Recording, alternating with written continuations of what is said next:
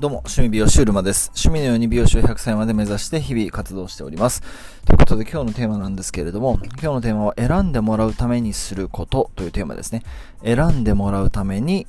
することというテーマでお話ししてみたいと思います。え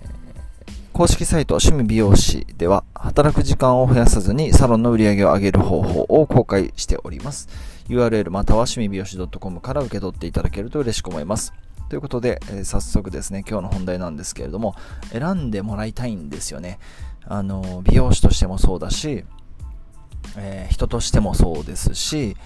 えー、うるまゆうすけって言うんですけれども、あ僕ですね、えー、自分のことを選んでほしいと、まあ、そういう思いがある、あって活動しているわけなんですけれども、まあ、じゃあ、その選んでもらうために、じゃあまず自分が何をしなければいけないのかっていうところを今日お話ししてみたいなというふうに思うんですが、僕自身が意識してきたことという観点でのお話になっちゃうんですけれども、ま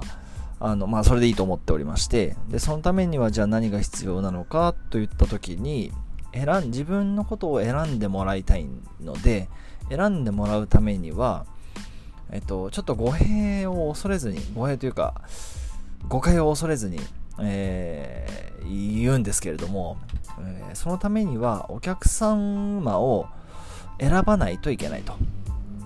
自分がまずお客様を選ばない限りお客様に選ばれることはないという、まあ、格言といいますか言葉があるんですけれども、まあ、それがすごく僕は好きで、あの、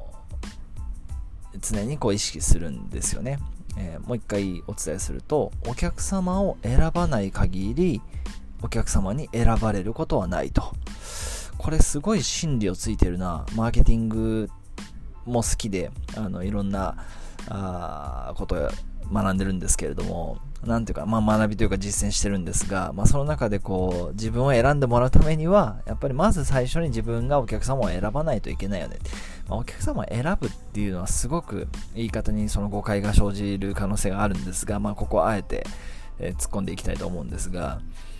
まず自分がこういったお客様にいらしていただきたい、こういったお客様と出会いたい、こういったお客様とつながりたいという、えー、そういった意味でお客様を選ぶという行為ですね。まあ、その行為の具体的なところはまた、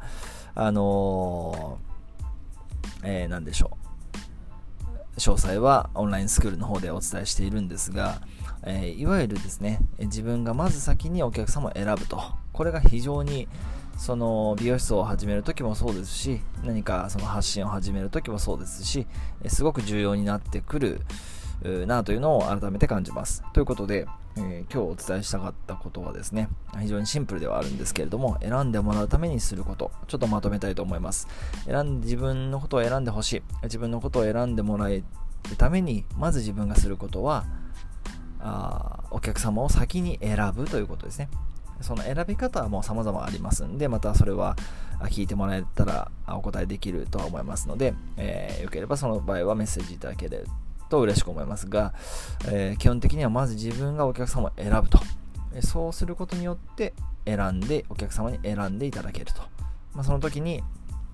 僕が好きな格言というかまあ言葉があるんですが、まあ、それを最後にご紹介、もう一回させていただいて終わりにしたいと思います。お客様を選ばない限り、お客様に選ばれることはないということですね。ということで、えー、公式サイト趣味美容師では、働く時間を増やさずにサロンの売り上げを上げる方法を公開しております。URL または趣味美容師 .com の方から受け取ってみてください。ということで、えー、それでは今日も一日情熱を持って頑張っていきましょう。趣味美容師うるまでした。